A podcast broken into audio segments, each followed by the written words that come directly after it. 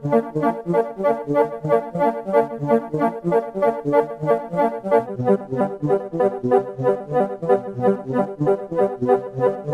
is a Socialist News and Views special interview.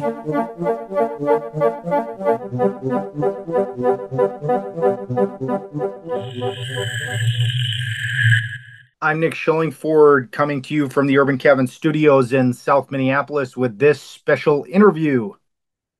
So, on Socialist News and Views, we let folks introduce themselves. You want to just tell our listeners who you are?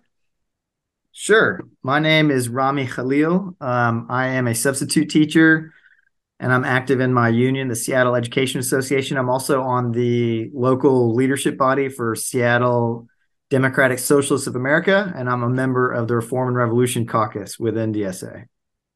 Fantastic. Now, Reform and Revolution, which calls itself a Marxist caucus in DSA, which, as you mentioned, is Democratic Socialists of America, has had a, a bunch of good meetings, uh, discussions, and uh, events over the past uh, years, and I've attended a number of those myself.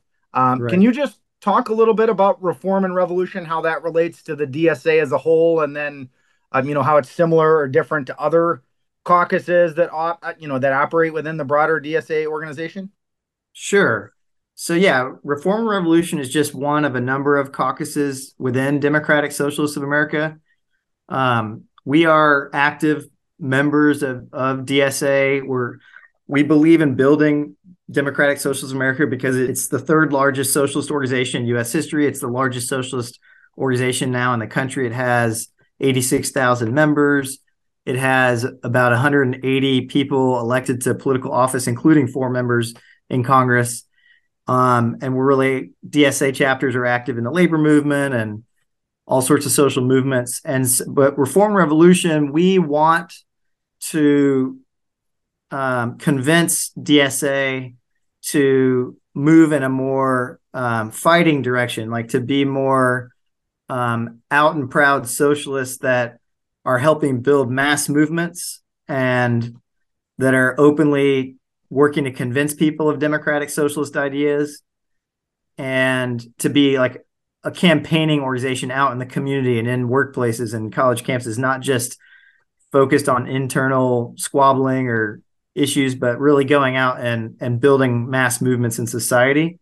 Um, we also would like to see Democratic Socialist America move towards becoming an out and out Democratic Socialist Party, like not just a lobbying group on the Democratic Party, but a a independent party from the Democratic Party because we think both the Republicans and the Democrats are funded and controlled by billionaires and corporations.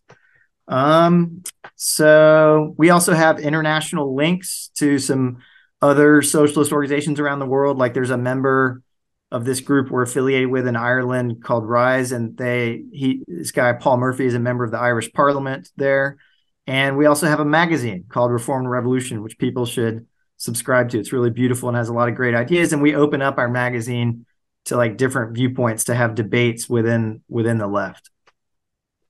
Yeah, now you know one of the most recent mentions of DSA and specifically, as you mentioned, the elected members in Congress uh, that folks will probably recall was the situation with the railroad workers, the railroaders at the end of last year. And I believe, according to uh, your uh, the Reform Revolution publication, three out of four DSA members in Congress voted to make it illegal for railroad workers to strike. Um, you know, in right. full disclosure, you and I have a history. We're both members of Socialist Alternative. I'm no longer a member, but I did see that Socialist Alternatives, Kshama Sawant, called the vote, quote, a betrayal of the entire working class, end quote.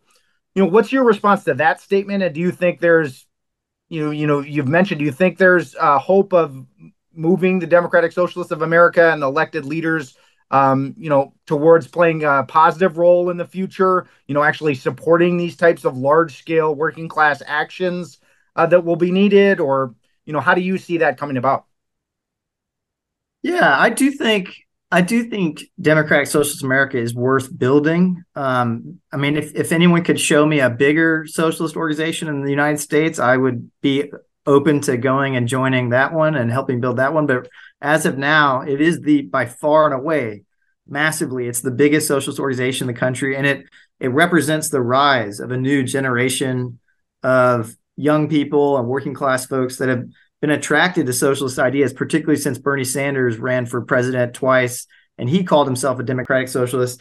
People just typed on the internet, they looked up democratic socialists and they found DSA, and all these people flooded in and, and joined. And it's it's a new it's a the organization's been transformed and and there's it's a new basically a brand new organization and it's it's uh it does have problems um and and there's still people learning about the most effective ways to build the socialist movement and i think it it was a terrible uh crisis when three of uh, the four dsa members of congress actually voted to ban railroad workers from going on strike. These are railroad workers who who don't get a single day of paid sick leave and they were demanding just to have seven days of paid sick leave like most other workers get and they're completely worked to the bone. The railroad carriers uh, work them so hard and ridiculous schedules. They don't get any sick leave and it's really uh, hard work and also unsafe. Like there's trains that just derail at times like recently the one in ohio that was a major um, right. safety issue so i think it was a terrible problem that the DSA members in Congress voted to ban those railroad workers who had voted, a majority of them had voted to strike. Um, and I think that uh, that's why I want to build the Marxist wing of DSA. That's why Reform Revolution is working with other Marxists to build a, a greater degree of class consciousness within DSA to understand that when we get people elected, it's not just that they're there just to like bargain with the the Democrats Republicans to pass legislation. Like if we can get this or that good legislation passed great. But right now the socialist movement is an opposition movement against what's going on. And we need our representatives in office to speak out about the growing levels of inequality about the climate crisis about um, you know the problems in our society and when railroad workers or other workers go on strike our, we need our elected officials to stand in solidarity with them and support them and not not uh, vote for bans to prevent them from striking.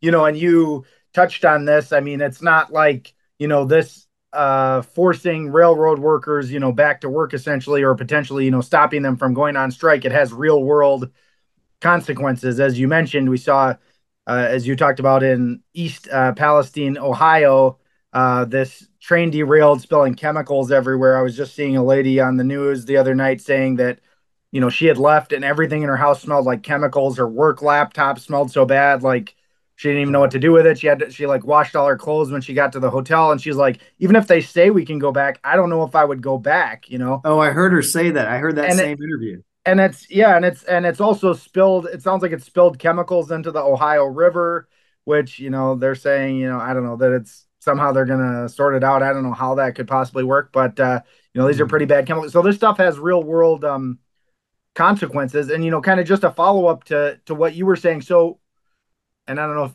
you know you might not have an answer to this but h- how do you see that developing do you think it's something where the marxist win can win over um, elements within dsa and create that kind of party that you're talking about or do you think that it's more likely that there will be some kind of uh, split, at least with the members of Congress uh, of, of, DSA potentially, if they don't uh, move in the direction that's necessary. I know there's been calls about expelling some of those members. Do you have a perspective on how that might develop or what you're seeing so far inside the DSA?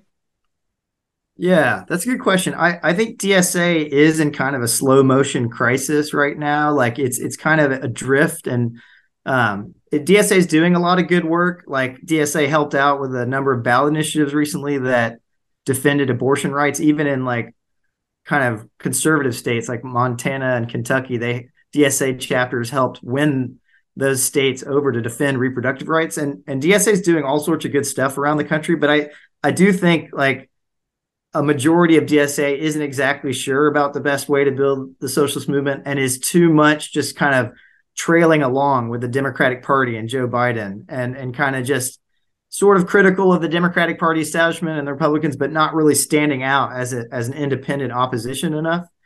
And um, I think some people are dropping out and, and giving up on DSA, but I, I think that's a premature decision. Um, and I think there's still hope for DSA. And I think people that want to improve DSA should stay in DSA and help improve it. Um, at the last national convention, the Marxist uh, resolutions that were brought forward kept getting about a third of the votes. Like like it was about 12 or 1300 delegates that met together and there was all these votes on different issues and on a number of different votes you could see that the more um, marxist oriented wing the more radical wing the the wing more oriented towards building mass campaigns and class struggle movements um, we were kept getting about a third of the vote so i i expect something similar at this upcoming next convention of dsa in in august in chicago um, but i think we can make headway because because people are are really worried. Like it, it wasn't only that DSA members in Congress voted to ban a railroad strike. There was also a DSA member that voted for to fund the Israeli military, right. Jamaal Bowman, and that also provoked a huge amount of questioning and uproar.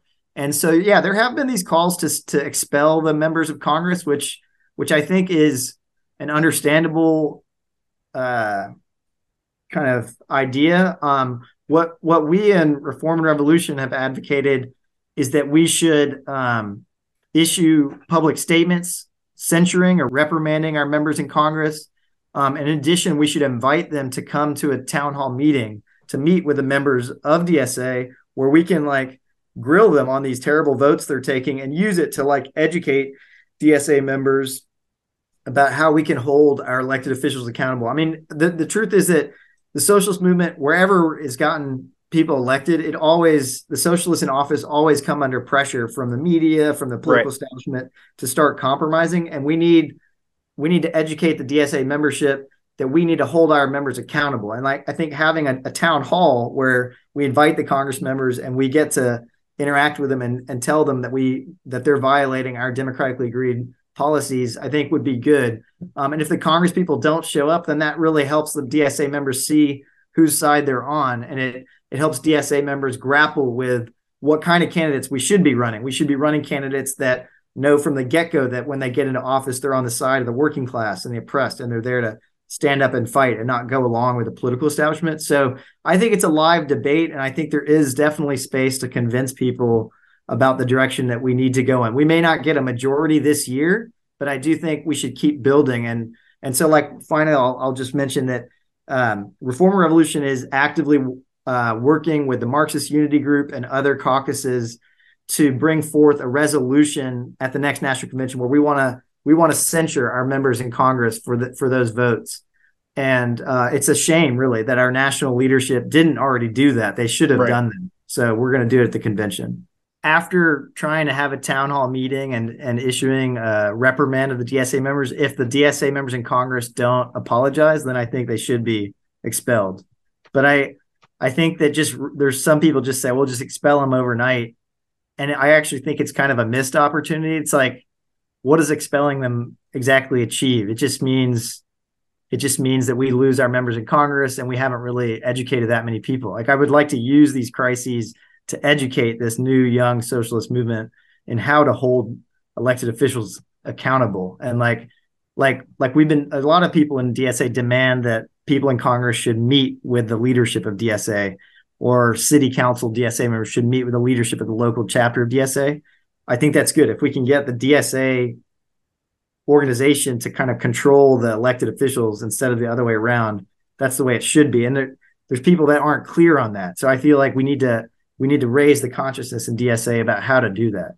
And one, you know, one more quick follow up off of that. You said you mentioned your national leadership, and you mentioned some of the proposals and resolutions getting about a third of the vote, uh, Marxist resolutions and proposals. So what does the leadership structure look like at this point, as far as like the makeup and what groups are represented within that? You know, can you just touch on that a little bit? Sure. Like yeah. There's the the convention meets every two years, and that's that's so there's like over 230 chapters of DSA around the country, and they elect delegates every two years to a national convention, and then the national convention decide is the highest decision making body, and so we deliberate on a number of issues, discuss what's going on in the world and the country, and decide what to do. And then the last thing we do is we elect the leadership, the the national political committee, to carry out the mandates of the convention and to steer the organization until the next convention. And it's a body of 17 people. Um, there's actually two from the YDSA, the Young Democratic Social America, that each get a half vote. So it's a total of 17. Um, okay. And I would say right now, or for for the last year and a half, the the right wing has had a majority. Um, the right wing of DSA has controlled the National Political Committee. So that's caucuses like Socialist Majority Caucus and the Green New Deal slate, and also the the national director Maria Svart. She controls the staff, and she's pretty much aligned with them. And those those are the people that kind of want to keep us uh, as like an opposition to the Democratic Party, but not really moving very soon towards an independent party. And right. um, I think that Bread and Roses has done a good job um, being in opposition to them. Um, and um, there's also some people from the Emerge Caucus and also Genbo have done a have been a sort of an opposition to the to the to the caucuses that make up the majority of the National Political Committee. But some people just resigned and it's in flux. And that's that's that's that's what I'm saying. Like like one thing I love about DSA is is quite a democratic organization. Like if people join and get involved, we can help transform it into a more fighting organization. Like it's people can run, you know, people resign from the NPC. Like it's not a it's not set in stone and it it's something that we can influence if we get involved and build it. And I, you know, I've been talking regularly on this podcast uh, lately, especially about the far right fascist elements that, you know, seem to have significant growth uh, in recruitment, not just in the U.S. but around the globe, unfortunately. Um, right. And it seems like right now, especially in the United States, you know, the anti-capitalist left and socialist forces at least appear, you know, relatively weak and somewhat disorganized. Do, do you agree with that assessment? And you know, what do you see as concrete steps you would outline to to new activists, you know, who may or may not be involved in an organization or maybe in a union or whatever, they, they can, what can they do to rebuild a strong opposition to capitalism, help defeat right wing ideology in the United States? Uh, you know, you know, what kind of uh, recommendations do you give to new folks getting involved in uh, movements where they are? Yeah, it's it's disturbing the the rise of these fascist forces, the rise of it Donald is. Trump, um, and a number of similar um, right wing populist uh, movements and parties around the world, um, especially in Europe, but also Bolsonaro and in Brazil and other places. Right. Um, so, yeah, and I, I, think you're right that the socialist movement is not as well organized. Um, I don't know. I guess it depends how you how you think of it. Like if you count the labor movement as as like a counterweight, the labor movement is much bigger than the fascist movement. And uh, the labor movement, like for in this country, is what 10% of the population, which represents, I think, um, 14 million workers and their family. If you count their families, that's like 40 million people or something. I, I forget the figures. Right. Um, the socialist movement, we have DSA has 86,000 members, and then there's a few other small socialist parties um, that may have a thousand members each or 2,000 members max. Um, so I think I think it is disturbing, but I also would say that like there's a lot of potential. Like I think that the the billionaires and corporations that control the media, they feel less threatened by Trump and the the fascist type movements than they do by the socialist movement. And like for example, when Trump and Bernie were running for office, the media gave Trump way more airtime than Bernie. Right. And um, I, I remember that, I remember some specifics where they were covering that they they showed they were covering Trump's empty podium where he was supposed to come out, even though Bernie Sanders was actually giving a speech at that time. And instead they weren't covering him, they were waiting on Trump's empty podium. So that's just an example of the the way that they did that. Exactly. Yeah. And so I think we have to make a distinction between people's ordinary working class people, their interests. Um, like I think that a lot of ordinary people are supportive of what socialists are fighting for. Like, like, like when Bernie ran, he made a number of things, helped make a number of issues very popular, like Medicare for all, raising the minimum wage, legalizing cannabis, you know, a number of things right. like that. Um, and and if, if well, union if union participation, yeah, that was a huge. Actually, I think that might have been the biggest one. Is I saw, you know, I t- I've talked to a lot of activists that like, you know, after they saw Bernie Sanders and they maybe were kind of disappointed with how things turned out there, their first thought was, you know, well, he's talking a lot about unions. I need to find out about unions. And that was one of the first steps that I saw people uh, taking or talking about. So that was good.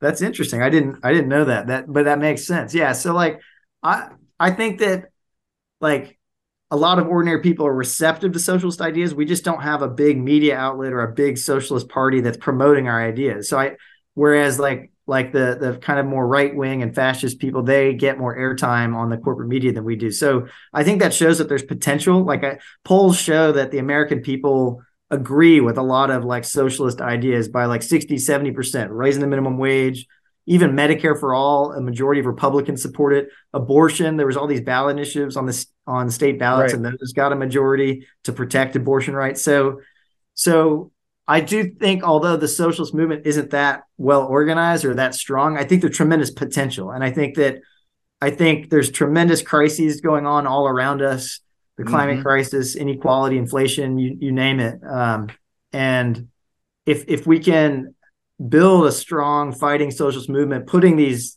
these solutions forward and linking them to socialism and convincing people that the problem is the billionaires, the problem is this this corporate run capitalist system, and that we need to unite all working class people across racial and gender lines against the corporate elite.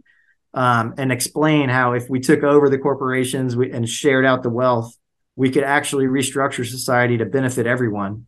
Um, and I think that's most people are pretty open to that, but we need people that will argue for that, who will run for office and, you know, volunteer for our campaigns. And um, I, the danger is if we don't build a, a strong fighting left, right? Yeah, then we are going to see Trump make headway and other people like him around the world, like we're seeing. Um, like I don't think Biden is a very attractive alternative to to Trump. We may the next presidential election maybe Trump versus Biden all over again. Right. And, and it's just really unmotivating. But if we had, um, you know, a stronger socialist party backing up someone like Bernie Sanders, that would be better. The problem with with when Bernie ran, always the Democratic Party would unite against him and sabotage right. his campaign, and that that hurts the socialist movement, which is why we need to start building our own independent party. So it sounds like you know, build key key elements. You know, building up strong, you know, fighting unions. You know, if you're in the union, you know, building up a party that can take on the corp, you know, corporate backed establishment as it exists. You know, I think I, I, you mentioned it slightly. I think we really need uh, more media, like uh, left wing media. You mentioned, you know, Reform and Revolution yeah. has their own magazine, but I think you know a lot of more like you know daily even media because the capitalist class and uh, you know the right wing especially is just pumping out stuff like constantly. So yeah, yeah, I agree on that. You know, I really, I really appreciate you speaking with me. You know, is there anything else that you want to share or highlight, or other campaigns or uh, uh, projects or groups that you want to talk about before you go? Um, I I guess I'll just say like if you haven't already, I I like there isn't yet a mass socialist party in this country, but there is DSA, and I would urge people to join DSA if you haven't already, and then get active in your chapter. It's a great way to get like active politically. There's a, there's a lot of chapters doing a lot of great stuff in the labor movement and the women's rights movement, um, immigrant rights, um, you you name it. And so that's one thing. And then if you like what I'm saying about um, building a more fighting wing of, of DSA, a Marxist wing, a more revolutionary wing, um, then then check out reformrevolution.org. Um, and you can subscribe to our magazine and and let's do this. Like like I, I think there is a clear there's clear solutions to these problems. Um, democratic socialism really would solve the world's problems, but it won't happen by itself. Like we do have to actively organize and fight for it.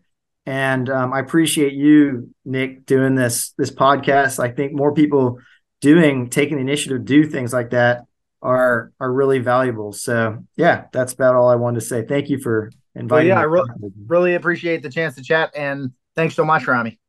Thank you, man. Take it easy. And that's our special. As always, you can find links to topics covered in today's discussion, as well as links to additional discussions in the show notes.